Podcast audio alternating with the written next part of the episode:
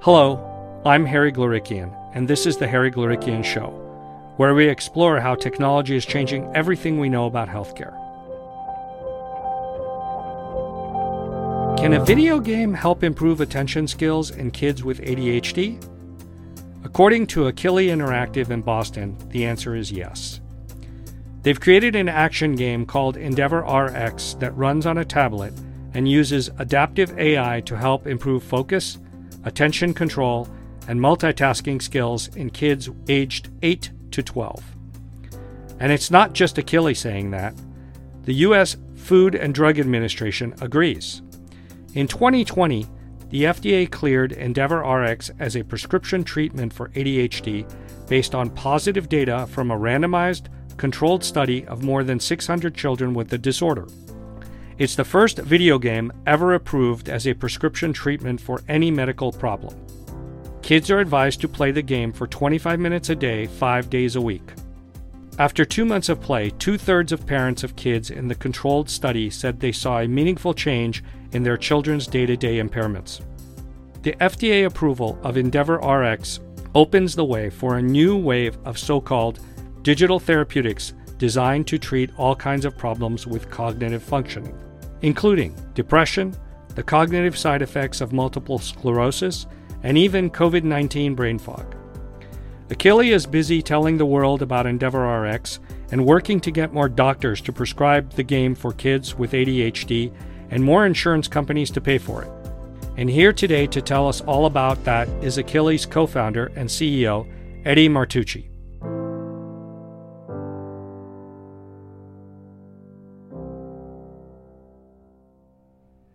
Eddie, welcome to the show. Thanks, Harry. So, I'm dying to get into the company and all the things you guys are doing, but like before we jump into, you know, the company, I, would love our audience to get to know you a little bit, right? Because you're a long-time health entrepreneur. You got your PhD at Yale in the departments of pharmacology and molecular biophysics and biochemistry, where you studied yeah. structure-based drug design. But how did your personal path lead you from molecular biology, which is near and dear to my heart, to video games to treat cognitive impairment? I mean that that's not that that that's not exactly the Venn diagram I would see that somebody would just put together. no, it's not, and there is no there is no path for this, right? Because this is so different and so new.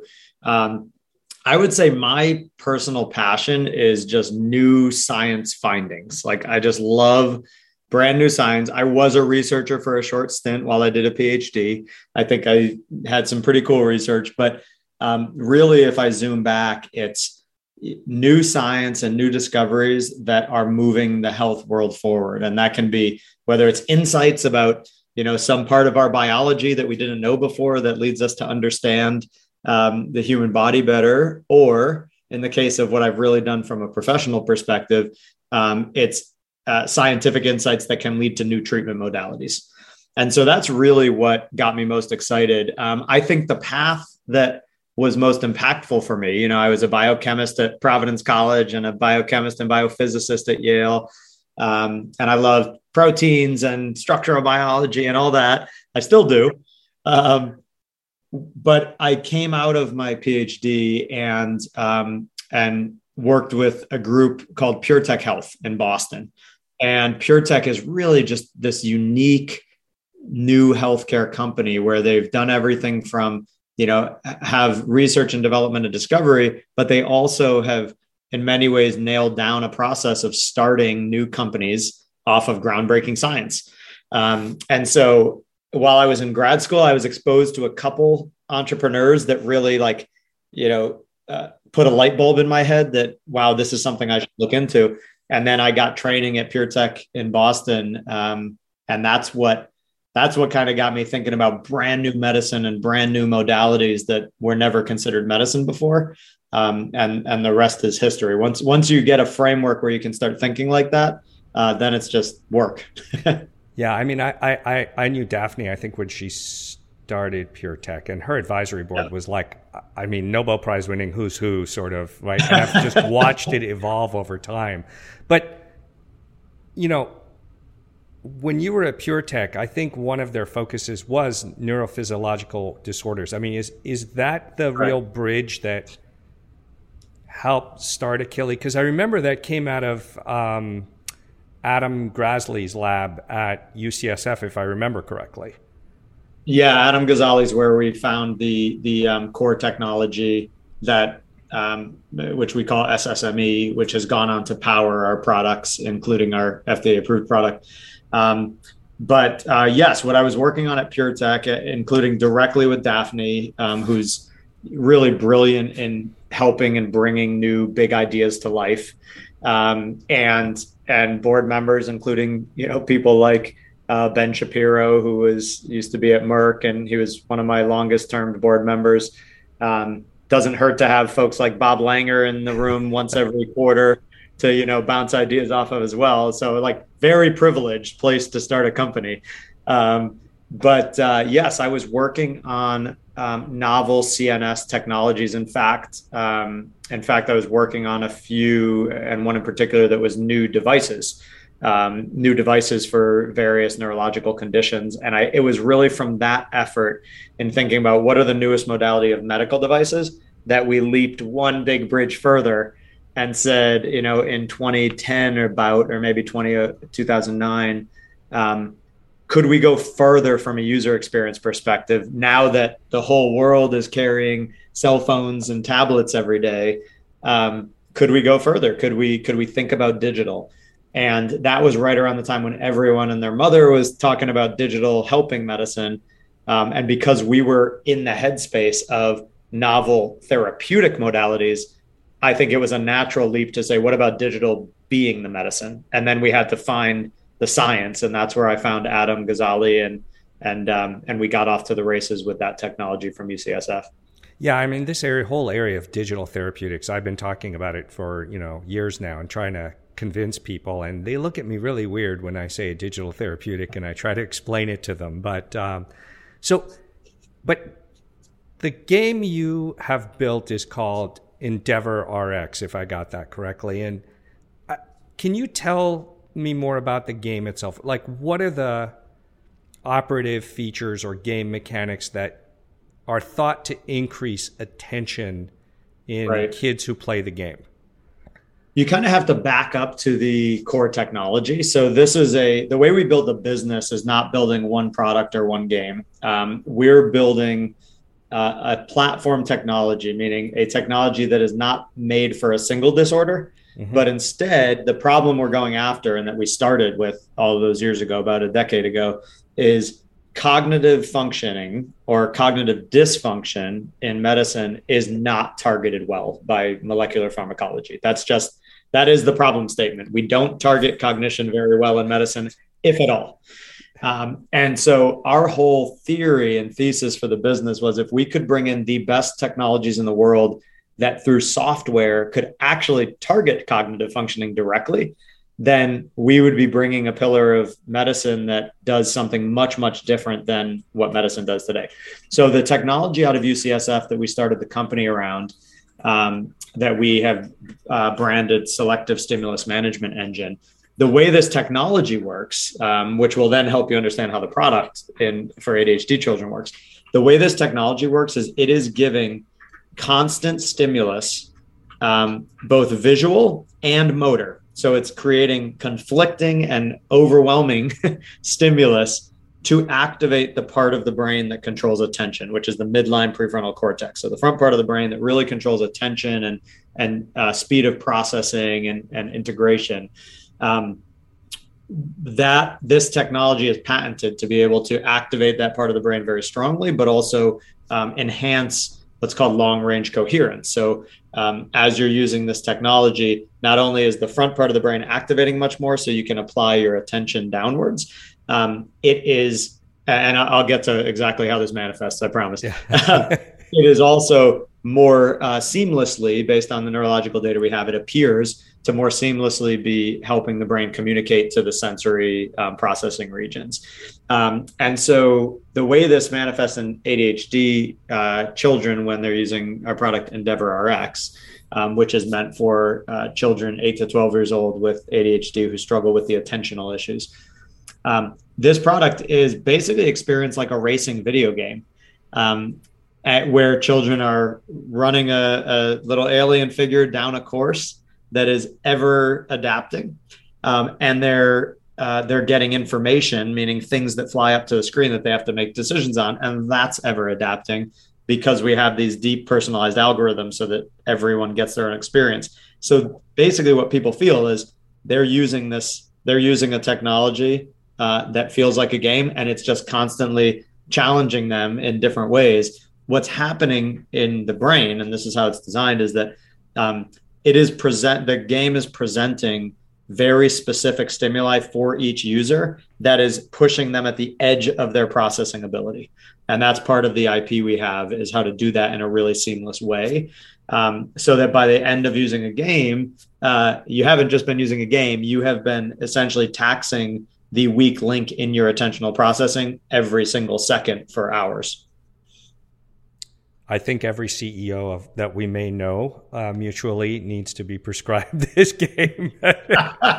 you know, C- CEOs and uh, investors have have been probably the most common people that in meetings will stop me and say, "Hey, I think I need this." yes. So, how did you ideate and test the game mechanics?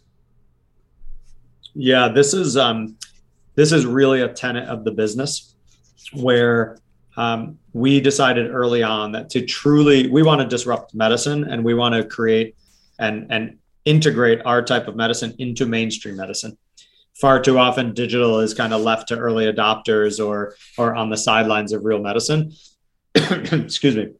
And our um, our whole thesis was you have to run real validated and and literally gold standard rigorous clinical research. So uh, when we had done this no one had done a well designed trial before to study something that looks like a video game. Um, and so that's really where we spent the first handful of years of our existence is after we built the kind of data infrastructure, which we can talk about, and the adaptive algorithms. We then invested years in how to run good clinical trials with this type of product that's an experiential product. So, um, our goal all along was being able to run the same or better rigor of randomized controlled trials that you'd expect from a drug for this same disease area. Um, obviously, as an interactive product that you can see and you interact with, um, that means you have to take a little bit of a different approach. So we had to, you know, it, do a lot of work with um, some of our advisors and with places like Duke University on how to blind the protocol because it has to blind very differently and how to you know how to have a control an active controller sham that is actually controlled. And um, uh, and there's many nuances like that. But at the end of the day the trials we run are meant to replicate or or uh, be analogous to drug trials where you have really strong um, controls up front that you're not biasing individuals and that the outcomes and this is the differentiator in digital um, that the outcomes are gold standard accepted outcomes for for whatever you're studying and so that was what we've done what we did the first time we ran a trial we were like took a lot of work and we were nervous about it but you know we have a clinical ops team now and and we've run a few dozen trials across i think nine or ten disease populations so um, we we've become pretty good at it yeah, I was going to say. I mean, coming up with the first one, everybody's probably scratching their head trying to figure out. Like, oh yeah, are, are we doing the right thing? Um, oh yeah. But and and I have this discussion with you know some of the people I work with all the time. But what's the proprietary special sauce in the case of digital therapeutics? I mean, is there a defensible algorithm or insight at the heart of something like EndeavorRx that would be comparable to a patented small molecule in the you know in the traditional drug industry? In our case, yes. Um, and I'll tell you about that. I think what this really comes down to, though, that question about digital therapeutics, that it's like a business question for the industry. Mm-hmm. Um, the to answer that question, um, it's important to recognize there's nuance in the industry. So the vast majority of digital approaches, I think, are tough to protect because they're taking well-known human practices and putting them into an app, right? right. So there's, you know, 90% of the digital therapy uh, companies or products out there um, are using different forms of behavioral therapy or disease management techniques or strategies, and they're bringing them into an app. Um, that is not bad. It's hopefully very, very good for patients. There's a few validated products there that are no question good for patients. I think it does make those types of products harder to protect. We've taken a bit of a different tact and we're, we're a little bit of a, I guess, iconoclastic within the industry in that um, what gets us excited is software that, even though it's software, it's more drug like in that it's directly targeting and activating the dysfunctional physiology in the body. You can measure that. Um, and uh, and by virtue of that, you're having a really unique effect. Um, the second big difference is we are using algorithms that have not been you know ever reported on before. So we take much more of a drug lens where we actually do protect we patent our our um, technology. So we call this whole class physiologically activating digital therapeutics. Some people have referred to them as like mechanistic digital therapeutics or disease modifying. There's different phrases but this idea of unique algorithms that you actually can protect with patents and copyrights which we do. So we have about 50 issued patents for the technology that underlies endeavor rx and another hundred that are filed on our various technologies. Um, and you can demonstrate this has a real unique physiological effect. I think what it enables, at least for these types of products, is a feeling from the healthcare world that this is much more what I'm used to seeing in my traditional medicine, where it's unique. I can't just go get this anywhere because I trust that this one product is the only one that has this, you know, unique technology. And by the way, it's been proven to work um, and I and I trust that they're a stable company that's going to be around for a while. Like those things are really important to our model. Well, it's a good thing that I've been explaining it to people the right way. So at least now that now, now, that we've talked, I, you know, my my explanation is aligning correctly. So I'm I'm happy about what I'm reading is correct. But let's take a step back, right? So there's a lot of kids with ADHD who have sort of no problems concentrating on something for hours if they're really interested in it. Um, sure. But it strikes me the key feature of the of the product is not just keeping kids engaged. Um, it's supposed to build or improve those skills. It, is that the right. key thing that makes the game special or unusual or different from any other pastime, say, um, building Lego spaceships?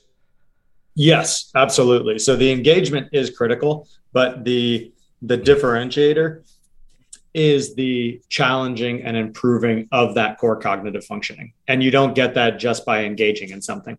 Um, and actually, the vast majority of entertainment products you engage with will allow you to either passively engage, meaning you know you could watch YouTube videos for hours and hours, but you're not actually challenging your brain, um, or actively engage, but in a way that you don't really have to challenge what you don't do well. So in most video games, you can you know you can choose what most of us do in life choose the path of least resistance because we like certain ways of using a product.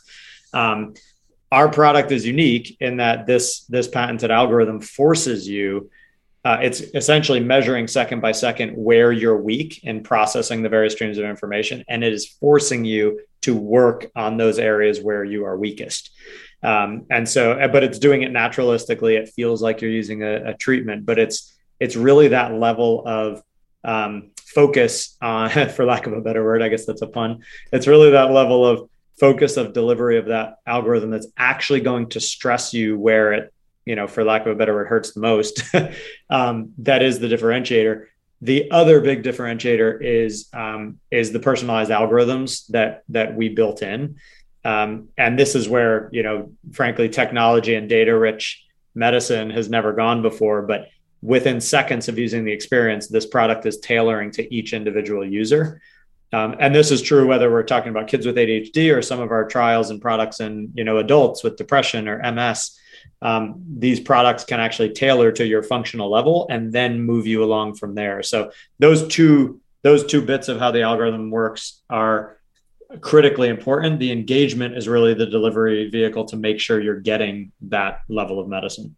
Yeah, I, I, I definitely, if this was available to people in a larger age range, there are people that I definitely need to recommend this to. Uh, when that well, when that becomes available. But well, that's the interesting thing about cognitive dysfunction, right? I, the way I talk about it sometimes is cognitive functioning, at, or problems with cognitive functioning go across disease right? They're they're in many ways disease agnostic. Almost anything that touches the brain results in some level of cognitive dysfunction, or at least some proportion of patients that have longer term cognitive dysfunction.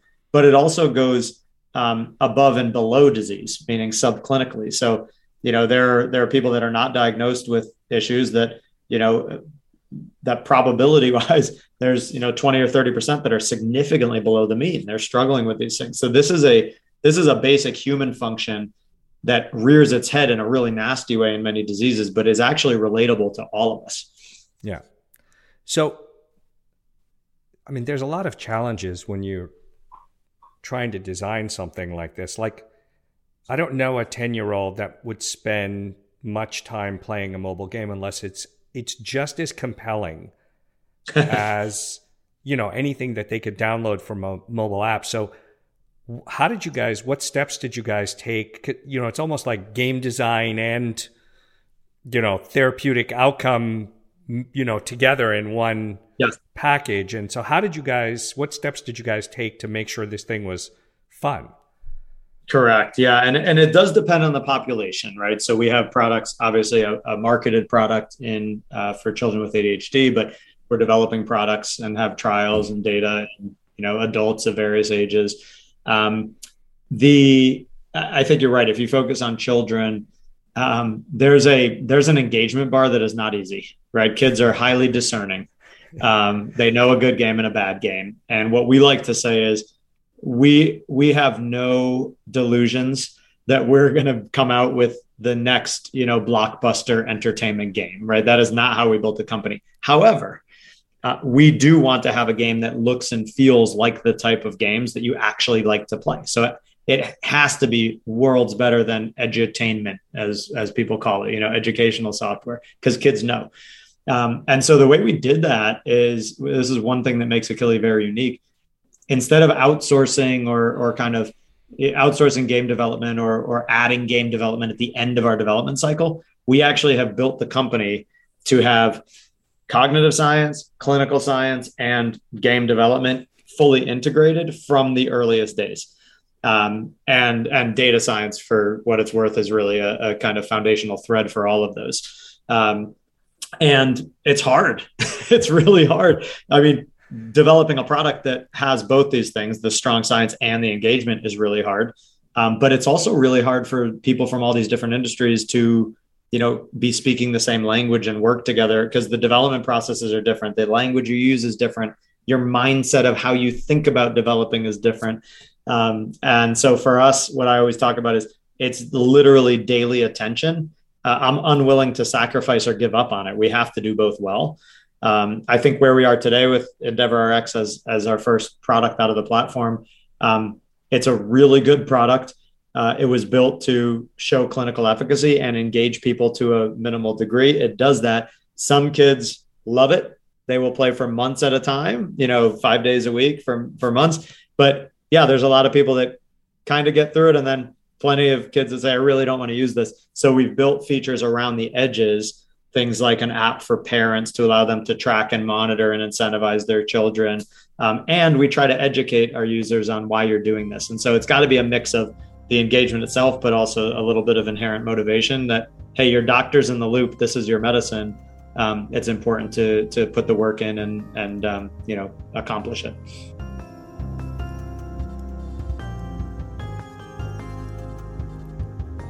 Let's pause the conversation for a minute to talk about one small but important thing you can do to help keep the podcast going. And that's leave a rating and review for the show on Apple Podcasts. All you have to do is open Apple Podcast app on your smartphone, search for The Harry Glorikian Show, and scroll down to the ratings and review section. Tap the stars to rate the show, and then tap the link that says write a review to leave your comments. It'll only take 30 seconds, but you'll be doing a lot to help other listeners discover the show.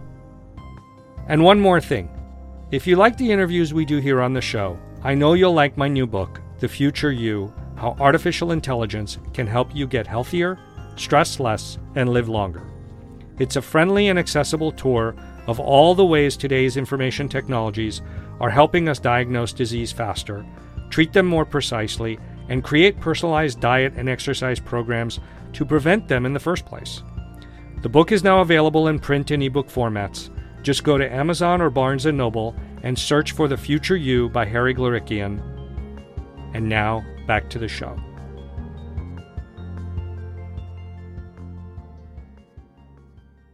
What makes you optimistic sort of about cuz I've been, you know, enamored with this space for a while now and trying to watch like where it's going to grow and sure. what's going to get in its way and so what makes you optimistic about digital therapeutics? And why you know I, either as a venture scale business or a public company like because i know you guys are thinking about that was sure tell me what you're thinking yeah a couple things that make me very optimistic i think the foundational groundwork is now done and shown it can be done so we know that these products now can be developed, they can be protected, they can be brought through clinical trials and actually help patients. That's the most important thing. they can undeniably, with strong clinical data, help patients.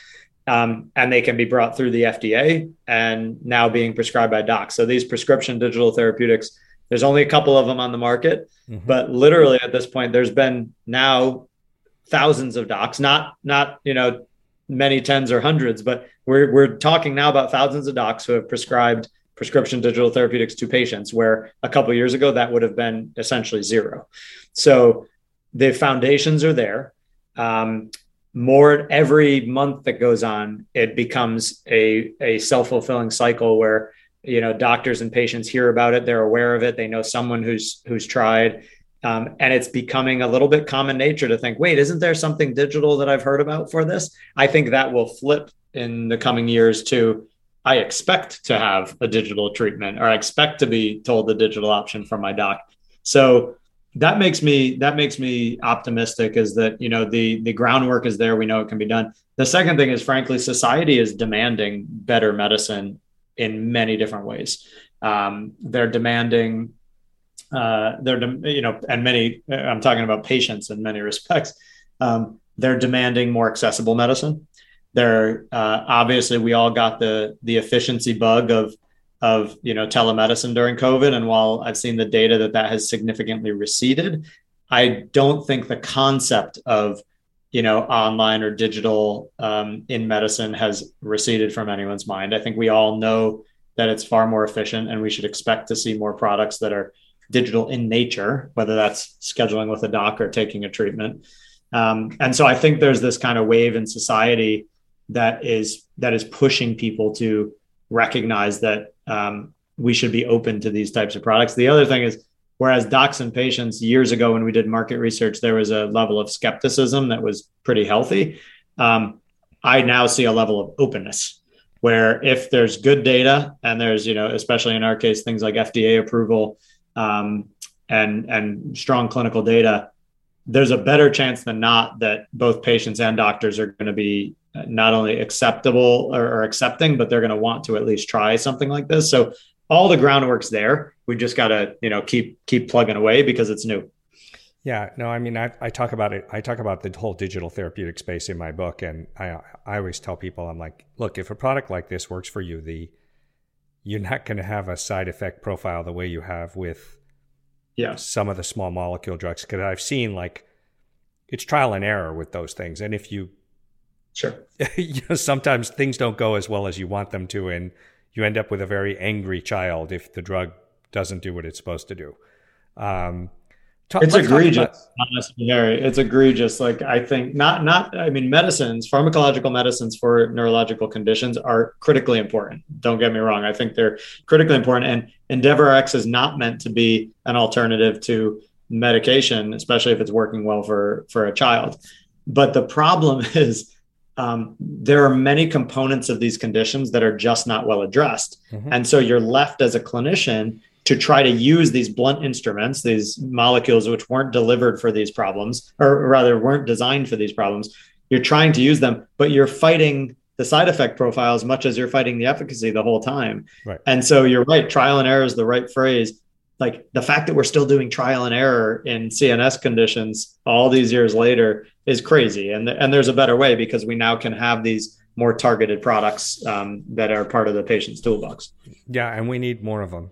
So yeah, um, agreed. But let's talk about the business model, right? I mean, this is sure. you know feels like fresh territory, right? And if I think about mobile games generally don't make money unless you sell millions of copies, right? Yeah. So you have you must have a different business model in mind from the beginning. I suspect this business model revolved around you know selling Akili games as a prescription based therapeutic at a cost that would be more typical for a drug than a mobile game. Right, right. So um, the concept here is um, we want the products to get to the patients that really need them, and we want to involve the doctor in the loop. Um, and we want to have products that are proven. And so all of that to me says um, a core medicine model, meaning prescription treatment, as you said, you know, covered ideally by insurance largely, but with a little bit of um, out-of-pocket burden from the patient. Mm-hmm. Um, you're right; the the general cost a little bit more in line with with pharmacology. Although the good news in mental health and behavioral health is that's that's relatively inexpensive. We're not talking about multi-thousand dollar therapies here. We're talking about, you know, something that is in the low hundreds per month, and for the patient, really more like you know, thirty to fifty dollars a month. Right. So, um, so these are the these are the cost structures that we think are are tenable and have been working well in in behavioral medicine. Um, and that's really where we're starting, but we're in the early days. I think one of the beauties of digital is we don't have to just stay there, meaning that is the core of the model, a prescription that scales and is paid for by both insurance and patient.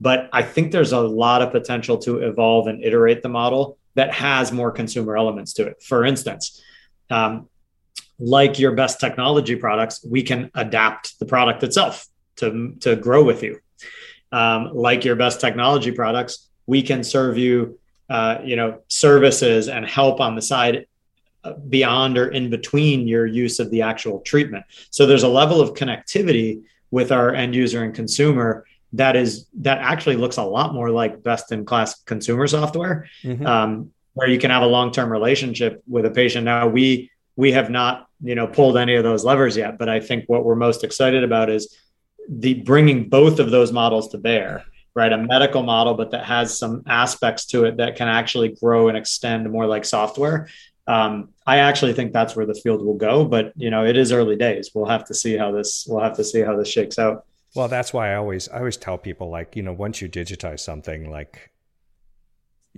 you you get to have a broader imagination about what is possible in that realm as opposed to you know sticking to exactly what we did before so, exactly. But taking a step back here, like no one has ever marketed a prescription based video game or won marketing approval from the FDA for such a product, right? So, how did you frame yourself? You walk in there, you say, "Here, here, play this," and you're gonna like. What what were the hurdles? What did you have to overcome to get regulatory approval for this? And what was it like dealing with the FDA? No, it's a great question. Yeah, the FDA process is fascinating. We, um, you know, it is rigorous. Um, it's long. It's mostly collaborative, right? The FDA wants to learn and help. Um, but I think number one, most importantly, there's unfortunately a myth out there today that uh, digital therapeutics are actually medical devices generally don't have to go through efficacy uh, uh, analysis by the FDA. So I see this myth all the time. People say, well, you know, on the medical device side, they only look at safety. Um, and so, unfortunately, with broad brushes, people have painted digital therapeutics as part of that. They've said, well, digital therapeutics, you know, may or may not have evidence, but the FDA looks at safety. I can unequivocally tell you that could not be farther from the truth. I would say 95% of our interactions with the FDA, which took the better part of two years because our product was so novel. You can imagine we were not only you know innovating the delivery mechanism it's a video game we were innovating the um, the target which is cognitive functioning which there are no products labeled for cognitive functioning and we were trying to look at what are the endpoints that you know that read on cognitive functioning all of this is new Yes. But not so 95% of the questions we had, and that's please don't quote me on the specifics. I'm not, you know, this is not a deposition, but in that range were about efficacy. Right. And you know, we we went through every little bit of our efficacy data so that the FDA could understand it, um, so that they could audit it. Um, we, you know, we even midway through our regulatory process brought on a fifth study. So we have five studies in our FDA label package. So we brought on the most recent study to show, you know, to address some questions the FDA had around efficacy in the longer run or efficacy along with medication. So um, this was a very rigorous process. I always tell people um, the good news about this is you can trust it when it comes out because uh, this is something that looks and feels a lot like the drug process, right? There's a lot of scrutiny put on the mm-hmm. trials and the legitimacy of the trials. So, um, so it looked a lot like that. It's highly iterative. Um, the the one from a business side, the one tough part with FDA is when you're when you have a new classification for a product, so a 510k de novo, so they're creating a classification. There is no um, hard timeline on the review, and so when you're a startup and you're building a business, you kind of just keep iterating until you get to a label or not. Right. Um, and luckily, in our case, we did. Um, but yeah, I mean, you're as a startup, you're going through a nearly two year approval. It's stressful. It's it's stressful, but the it's it's good for the industry, I believe, because it's really forcing a high bar of of science. Well, no, and that I mean that's what you want. You don't want a low bar and then things go wrong. Like you want it to be held to a higher standard. And I and usually when the FDA is taking on something new, they're also got to take the time to catch up to where you are, right? They can't just walk in the room and be ready for this. So um, you're sort of paving the path for everybody that's coming behind you, which is a, I guess there's a good part of that and a bad part of that. yes, yes. So there's a lot of stakeholders and gatekeepers in this space that we're talking about, right? Uh, patients, parents, physicians, payers. I mean, each yep. one of them needs to be persuaded that digital therapy digital therapeutics are, you know, beneficial and worth prescribing, worth paying for. So anything special you're doing to sort of win them all over? Um, well, we're, we're doing the work to, to put time and attention towards it. So um, you're right. I think what, you know, just because it's digital does not mean people will use it or understand it. So you've got to sit with patients and, and educate. Um, just because docs have a new tool doesn't mean they'll trust it. So you've got to spend time to make sure they understand the data and more importantly, understand where we're trying to play in the treatment paradigm, right? Because again, we're not, you know, the the easy answer for a digital is, oh, okay, this is supposed to be a digital equivalent of a drug. No, it's more nuanced than that. This is supposed to help in a very specific way. Um, and insurers are probably the biggest barrier because I, it's so new for them, right? This is this is very new. They don't really, they're not really built to be able to adjudicate digital products. Right. Um, and unfortunately, you've got some of these types of myths floating around, like the FDA medical device myth, which understandably makes insurers uncomfortable, right? If they if that's what they've heard, they say, well, how in the world am I supposed to adjudicate efficacy if the FDA doesn't? I guess I'll look at this with all the other hundreds of wellness apps out there. So uh, it's education time. Honestly, it's education time to unravel these myths, to really sit and make sure these stakeholders un- understand the data and the utility of the product. Um, in terms of special things, one of the one of the nice things about growing a company, especially a digital company in this day and age, is you can test and iterate really quickly on all of these fronts. And so, you know, when we test, except for except for insurers, those those you've got to, you know, you got to have the meetings and you got to fit into their review cycles. But for for patients and docs, you know, we um, we take a very uh, clear test and learn approach. We we are releasing certain types of educational content or certain types of marketing messages in pilot phase right now. We see what works, we see what doesn't, we adapt. Um, we do the same thing with the distribution infrastructure, frankly. Like, how in the world do you get a video game therapeutic from your doctor? We built the infrastructure, we tested, we changed, we scrapped half of it and started again. So um, that is the beauty of living in a digital world. We can we can do that type of testing and learning. Yeah, good old A/B testing on what works and what doesn't. Totally. So, all right, let's step out of ADHD for a minute. Um, sure you've been talking about other, you know, uh, neurophysiological sort of conditions. And I think the website, if I'm not mistaken, mentions depression, cognitive dysfunction, yep. multiple sclerosis, autism spectrum disorder, and a few other future treatments. Is is there something about the Endeavor RX platform or uh, or the proprietary adaptive algorithm that gives you the ability to sort of generalize? And I think you mentioned that earlier, but sort of to yep. dig into that a little bit. Yeah, so it really starts with what technology you're looking for. Um, and so we we don't source technologies that are meant for any one condition. That is more common in the behavioral therapy space, where you know there's behavioral therapy for disease X because it's a tried and true technique specific to the disease. The way we work is looking for technologies that actually activate specific brain regions and have data that they they do that well. Um, and so the the interesting thing that we found about cognitive functioning, and we knew a little bit about this, but you know, I don't I don't like to have revisionist history and say we we knew it all. Um, with cognitive dysfunction and disease, independent of the etiology or the mm. cause of of why the brain is having issues, the downstream manifestation actually tends to bucket into very similar issues.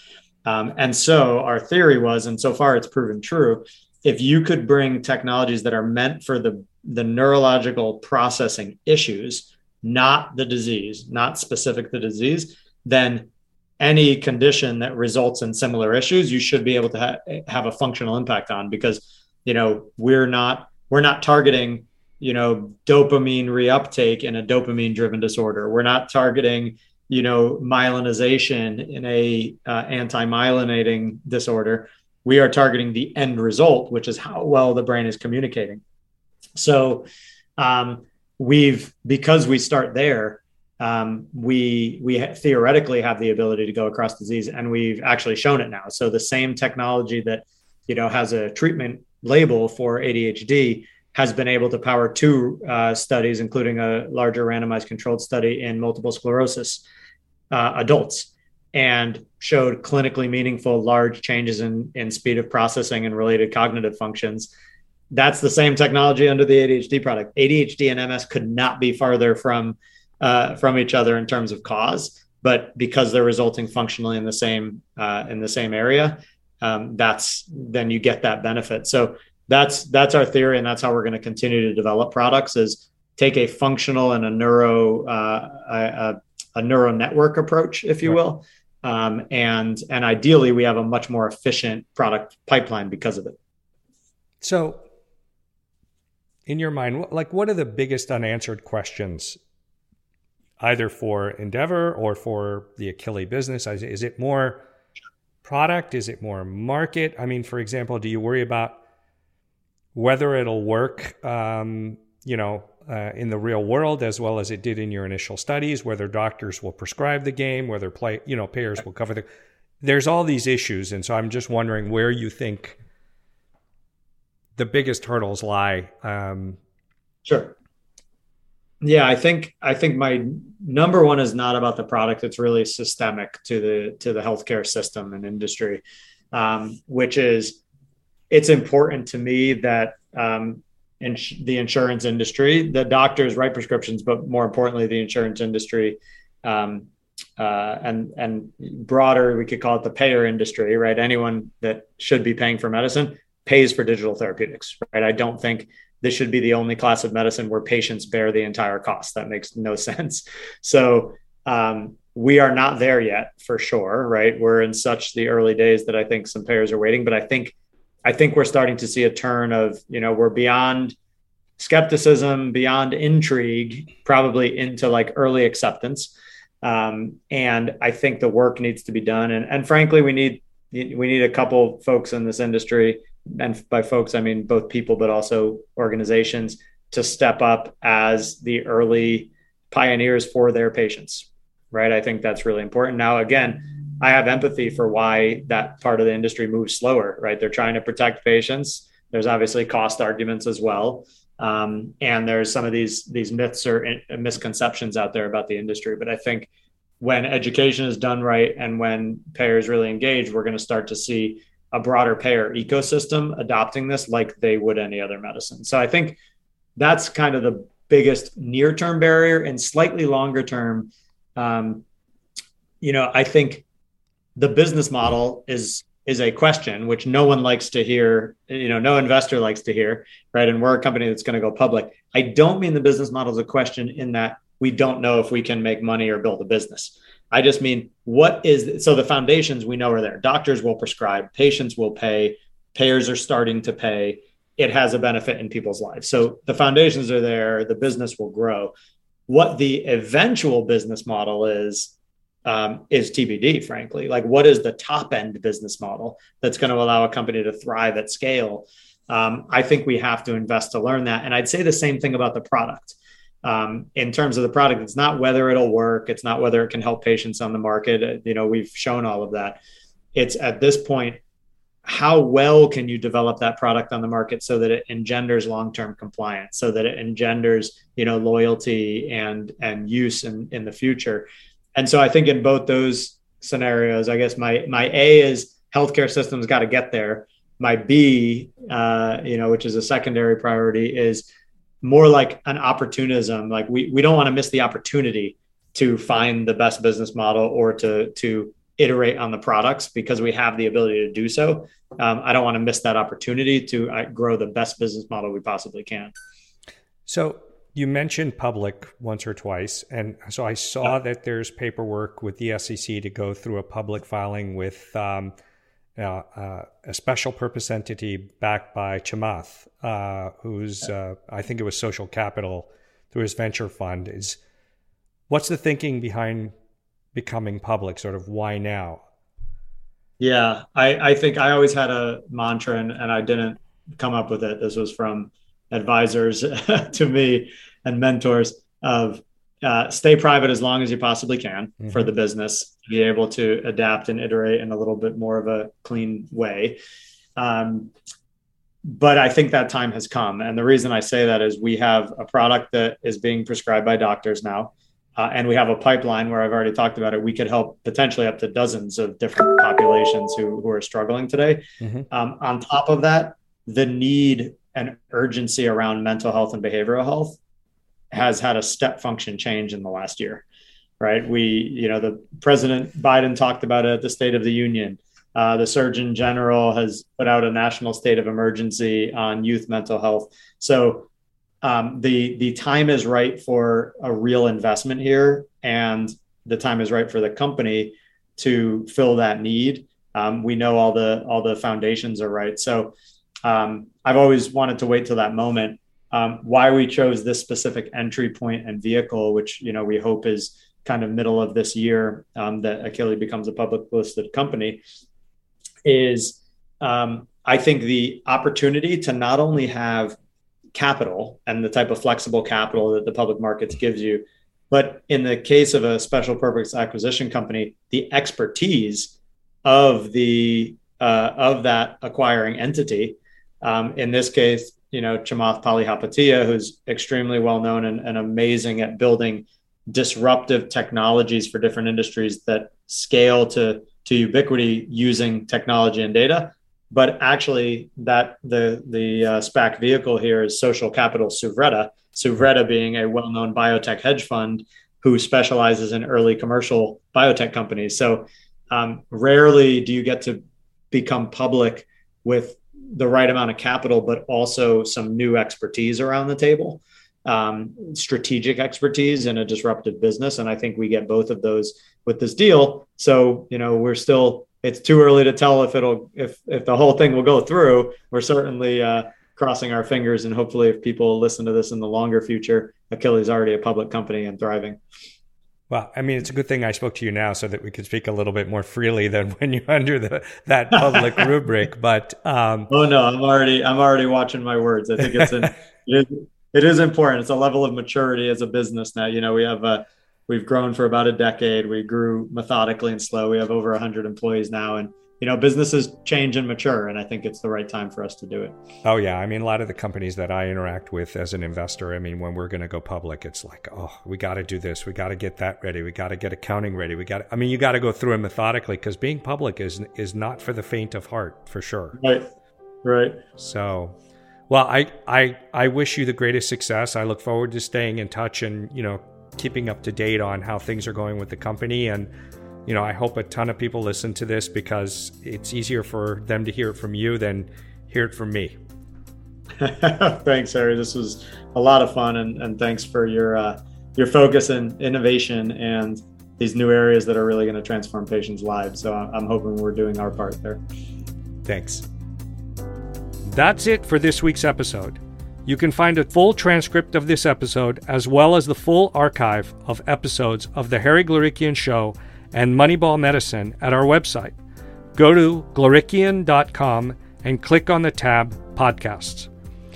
I'd also like to thank our listeners for boosting The Harry Glorikian Show into the top 3% of global podcasts. If you want to be sure to get every new episode of the show automatically, be sure to open Apple Podcasts or your favorite podcast player and hit follow or subscribe. Don't forget to leave us a rating and review on Apple Podcasts. And we always love to hear from listeners on Twitter, where you can find me at hglorikian. Thanks for listening, stay healthy, and be sure to tune in two weeks from now for our next interview.